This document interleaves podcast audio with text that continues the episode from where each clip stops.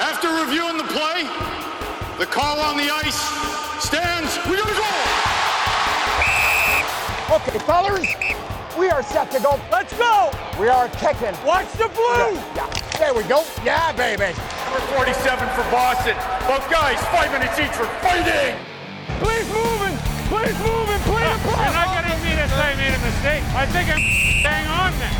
I'm bang on. Okay, gentlemen, play ball. Watch it here. Good checking, guys. That's good play. Are you still full, Josh? I'm still full. It's it's funny how that happens this time of year. You just sort of, well, maybe just one more little scoop of this and one more little scoop of that, and then you find yourself unbuttoning your pants and laying down and sticking your belly in the air. It just happens. There's no hockey game to distract you on Thanksgiving. It's it's well, I'll, you know what? I can just have another another plateful here. Why not? And we did. And now we are continuing to try to get back into order. It's a strange week with U.S. Thanksgiving, but we're here with another edition of the Scouting the Refs podcast. It's brought to you by Manscaped. There are special savings available for you, of course, with our Manscaped partnership by using the code REFS, R E F S. You get 20% off your order and free shipping and for a limited time, there are extra Black Friday discounts available. Go to manscaped.com now. It is the most wonderful time of the year. I, I really love the U.S. Thanksgiving holiday, and I specify that it is U.S. Thanksgiving because we have so many Canadian listeners as well. We have worldwide listeners. It's a great time for family and get together. As we mentioned, there is so much wonderful and delicious food. And then, of course, our thoughts turn to Christmas that isn't that far away and the rest of the holiday season. And it gives us thoughts of Black Friday, bargains to be had for a limited time, even greater savings at manscaped.com. We've got great gift ideas for everyone on your list. There are great savings to be had with all kinds of grooming products. There's the Lawnmower 4.0 with the skin safe technology. Keep things clean and under control, inviting for all. A great gift for under the tree. Hell, you could even trim the tree with this thing. It works so well and just in time for gift giving season as well. Mind blowing products that include all new ultra premium body wash, two in one shampoo and conditioner. Everyone can think of someone on their list that could use the weed whacker as well to clean up a few messy areas. As we've said before, Josh, with Manscaped products, you get great products of tidyings of comfort and joy for yourself and for all frequent visitors to the area. Frequent visitors, infrequent visitors, anybody who happens to just stop by, or even for yourself, just to feel, like you said, that that comfort and joy. It's a very personal thing, and, and Manscaped can help you get there. More than 4 million men worldwide can't be wrong. Go to manscaped.com. Use our code REFS, R E F S, for your purchase. Special Black Friday savings, even greater than our regular 20% off and free delivery. Do it now. Please make sure you're following us on our social channels. For Josh, it's at Scouting the Refs on Twitter and Instagram. For me, it's at Todd Lewis Sports on both Twitter and Instagram. Coming up on this week's episode, actual slew footing penalties. Injuries have hit the refs. That's the wrong color tape. There's rules about how to take a face off. And Ray has a question about good goals. You can email us your questions at heyref at scoutingtherefs.com. Josh, I did want to update a couple of officials that have been injured recently as well. Last week we had linesman Mark Shewchyk, who was injured after working a couple of periods of the Blues and Sharks game. He didn't return for the third. Is he okay? And do you have an update on Mark? Yeah, no information on why Shewchyk had to leave the game. Uh, a bit mysterious there. Didn't seem to be any collision, uh, nothing crazy going on. Uh, he, he, did seem a little winded. He was kind of hunched over at the end when he skated off uh, before going to the locker room after the second period. But good news, Todd, he is back in action today, so we will see him back on the ice for Penn's Isles. Excellent. Good to hear. Also, there was an injury in the Dallas St. Louis game with official Andrew Smith. Justin Faulk wound up, cleared the puck, except he hit Andrew Smith with the puck. He was forced to leave the game. Is there an update on his condition? No word yet. His was uh, a little more obvious at just a, a tough spot. You drop the puck, the defensive team wins the face-off. They're shorthanded. They want to fire it down the ice, and Smitty was still in the face-off dot right right in the line of fire there. So looked like it caught him on the inside of the knee, and there's not a lot of padding to absorb that one. So an unfortunate shot. No word on his status right now. Hoping we'll see him back on the ice soon. We have a couple of fines that were doled out just before the quick holiday break for U.S. Thanksgiving. Winnipeg Jets defenseman Josh Morrissey fined $5,000 for slashing Columbus Blue Jackets forward Alexander Texier during a game on November 24th. This one's pretty self-explanatory, isn't it? You slash, you pay the price. It is, and it was uh, it was a two-handed whack right across the shins on an empty net goal. This one, I, I I get it. This is an absolute fine.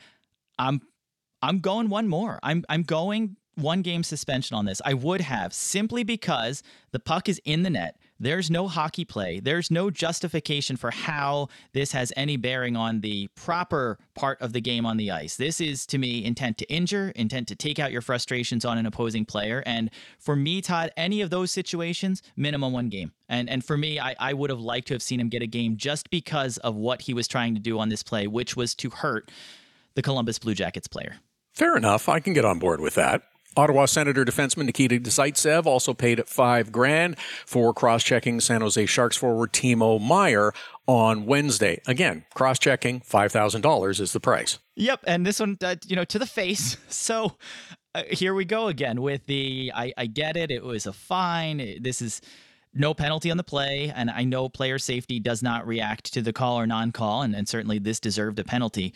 But again, a cross-check to the face. Are are we looking at any? Play on the puck here. The, the puck was not in the neighborhood when that happened. So this is again an opportunity missed by player safety to address a situation that was not a play on the puck, that was not a, a hockey play where you're going after a guy, you're cross checking him in the face. That's not a battle for position or anything like that. So again, I, I wouldn't be against stricter punishment for these types of circumstances. There was one other fine issued just before the Thanksgiving break, and that was to Max Domi of the Columbus Blue Jackets, who got fined $5,000 for unsportsmanlike conduct during the game. There was an incident at 220 of the third period. Domi got a double minor for roughing. And apparently, I would suggest he expressed his displeasure with that call. Yeah, he was uh, he was a bit displeased. He was not happy with it, and uh, I, it, you know, some rough stuff going on. And certainly, when you have some of the chippy battles and the the post whistle scrums and things like that, uh, tempers are high and and players are frustrated. So a good fine. You know, this sends a message. I, don't think this was deserving of a suspension, so I, I, I totally get the fine in this case, and I, you don't know if it really teaches Domi anything more, but uh, hopefully, just you know, having that strike against his name, especially as it comes to future incidents, will uh, will go in the books for him as a fine. Okay, so in that regard, I'm watching the Florida Panthers and the Philadelphia Flyers as well, and it seems as though Florida was getting kind of grumpy that they weren't getting what they felt were similar calls to the Philadelphia Flyers. So Finally, after some chirping that was clearly visible and taking place, Frank Vatrano said something that must have gone just a little too far to TJ Luxmore, who rang him up with two minutes for unsportsmanlike conduct. Now, I'm not questioning the penalty at all. I think, generally speaking, officials really tolerate far more of this sort of nonsense from players than they should. I'm just wondering what constitutes the difference between a referee or a linesman, I guess, in this match, for calling a two minutes for unsportsmanlike versus giving them a 10 minute misconduct? The, the biggest difference to me is, is that you have to look at that two minute often as a team penalty, right? Because it does affect the team on the ice. And if you've given the team warnings, if, if they've had multiple players protesting a call or arguing with the officials, and you say, to the bench and to the players on the ice, you know, one more of these, I'm sending a guy to the box. You're looking at two minutes for unsportsmanlike. The the criteria to me is, you know, is this a team issue or are you just being an idiot? And in some cases, when the player himself is an isolated idiot, you can look at the 10 minute misconduct and, and send him off the ice for, you know, some some behaviors that was uh, unacceptable, but maybe a situation where the team isn't necessarily getting punished, uh, just the player for half a period. I, I think you may have just come up with a title for this episode. what do you think? this is the Scouting the Refs podcast. It's brought to you by Manscaped, and there are special savings for you with our partnership with Manscaped. Use our special code REFS and get special discounts of 20% off your order plus free shipping. Plus, for a limited time, extra Black Friday savings are taking place right now. Go to manscaped.com to take advantage of them. Okay, we have talked about this, I, I think, since before the start of the season. The slew foot. Once again, pops up in this season's NHL. Ryan Hartman got the attention of the Tampa Bay Lightning forward Ross Colton during a game this past week. Hartman gave Colton the old how do you do, down you go with the full on slew foot. He was given a two minute penalty for tripping. He also got the attention of player safety. He was fined $4,250. That, of course, is the maximum allowed under the CBA. He also had to deal with Zach Bogosian in a fight right after exiting the penalty box, and I think that was that was more punishment in this case. So, again, this was a slew foot. It was a fine. We didn't get a suspension in this particular case, but we did get one against Kevin Labanc of the San Jose Sharks because he had a takedown of Tyler Bozak. The two were pursuing the puck. Labanc stuck his foot out. He took both feet out from underneath Bozak and they both crashed hard into the boards.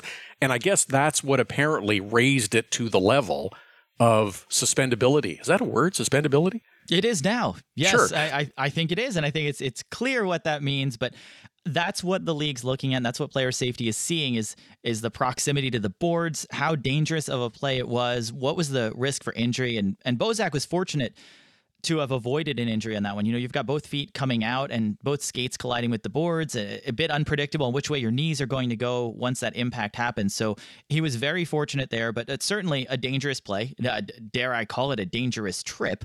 But, but Oh In- no, don't don't confuse us any further. Come on. in in both cases though it, it is a clear slew foot and it does follow the the league's guidance on that lower body being taken out or, or having the skates kicked out one or both and then that backwards motion on the upper body. So that is what the league has stood by as the criteria and that's how they differentiate between slew footing and dangerous tripping. So i, I think they got the right call here. I think uh, the fact that Bozak didn't get injured, as fortunate as it was, I'm I'm glad to see that they still went with the one game suspension just because the act itself is what we need to look at penalizing or suspending for. And in both cases, it was dangerous, but certainly hitting the boards for Bozak a lot scarier uh, than in the Hartman slew foot. I agree with you that Bozak and Labanc both crashing into the boards was a little scarier to witness. But you use the phrase of it's the act that's illegal and dangerous and should be punished. And this is another one of those instances where I can see it's a slew foot. You have all of the elements of the offense. You're going to sit for at least one game. Absolutely. And with the fact that we've seen the league use dangerous trip for those circumstances where it's not quite a slew foot, you would think that they would take a harder stance on it, especially since the NHL rulebook has such specific criteria for the slew foot and for penalties. When you've got a slew foot in the game, you're not looking at a minor or a double minor or even a major penalty. It is a match penalty if you're guilty of slew footing. So the rulebook jumps far ahead to that level of boom, slew foot equals match penalty. It surprises me that player safety doesn't equate that with boom, slew foot equals at least one game just for doing the act. And then after that, if you think it was dangerous, if there was an injury, if there's history, add on to it. But I, I'm surprised when a match penalty is the required penalty. You're effectively having the officials give them a game for slew footing, but player safety does not. Well, and this is what's causing me to wonder a little bit now that the slew foot rule is not a new one. It has been a part of the NHL rule book for many, many years, although video review in the Department of Player Safety has not been. Maybe there is a it's a time that we look at an immediate penalty on the ice for the officials who don't always get to see the best angle because they are at the same level as the players on the ice versus player safety that gets to look at multiple angles, regular time, slow motion, ultra slow motion, and can better view whether or not it should be punished with a so called match penalty via suspension. Absolutely. I, I think that's a fair way to address it. We see what they've done when it comes to some of the diving or embellishment plays when they get to take a second look at it. And I know that's just a fine, but just looking at those types of situations where the intricacies and everything that goes into it might not be something that we can expect the officials to catch at all times. You know, maybe this is a tripping penalty, maybe it's a slew footing penalty, but let's leverage the ability of player safety to take that second look and and hit them with an appropriate penalty. If the ref has to give a match, then shouldn't player safety give a match as well? So here we go again. The headline's going to be these guys are calling for more video review. I'm telling you, just Oh, wait for it. I'm calling for more review. I'm calling for more suspensions. I feel like I've really got it out for everybody today. Meanwhile, the NHL is just trying to find guys so they can afford all their Black Friday shopping. exactly right. Okay, let's let's switch to something that's a little bit different now. And we we hear a lot about face-offs and and centers and players and and how they approach the face-off play, which occurs so frequently. Everybody t- tries to get a little advantage, dare I say cheat, but we we haven't really defined too closely what's allowed, what isn't allowed as part of the podcast. So let's look at that. We see guys that as they try to take the face off will turn their bodies a little more than they're supposed to. Players creep into the circle sometimes over the line between them where they're they're not supposed to cross. So if you commit a face off violation, the center gets tossed. If a second one happens, then it's a bench minor penalty. And this is supposed to cut down on a ton of the nonsense. And it does. The face offs used to be even worse. Last week, it burned the Philadelphia Flyers in a game, though. Flyers were about to start a power play. Derek Brassard lined up improperly. That was clearly visible. He gets thrown out. Claude Giroux comes in next. And when he faced off with Patrice Bergeron, he got dinged for a face-off violation.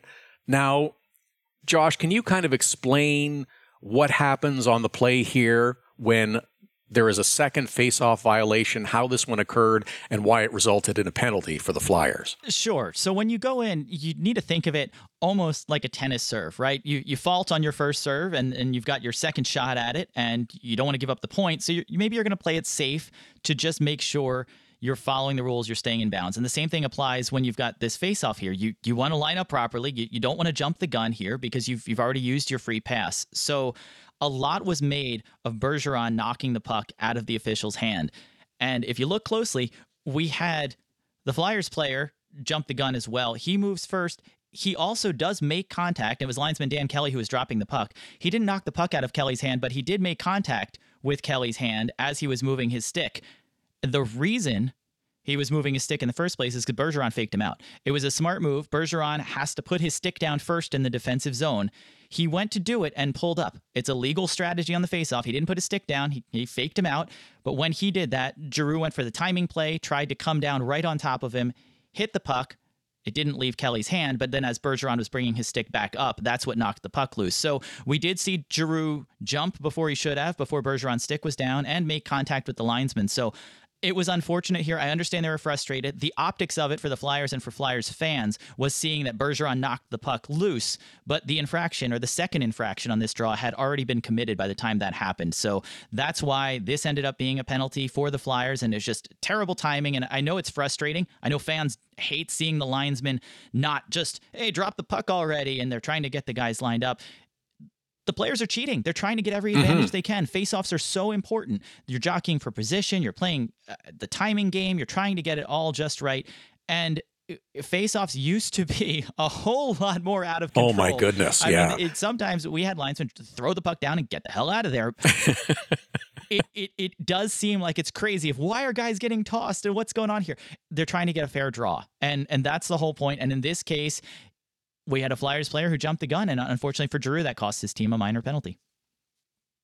It was really a savvy move by Patrice Bergeron, who faked out Claude Giroux, that caused this whole thing, wasn't it? I mean, he's one of the best face-off guys in the league for Yeah. a reason, and and that includes Yeah. baiting guys into taking penalties. I mean, think of uh, think of football games when you've got guys baiting the opposing players to jump offside, and it, it's that kind of move that Bergeron is smart enough to do, either to draw that infraction, and, and obviously he knew that they already had that warning, so the next foul was going to give them a violation penalty.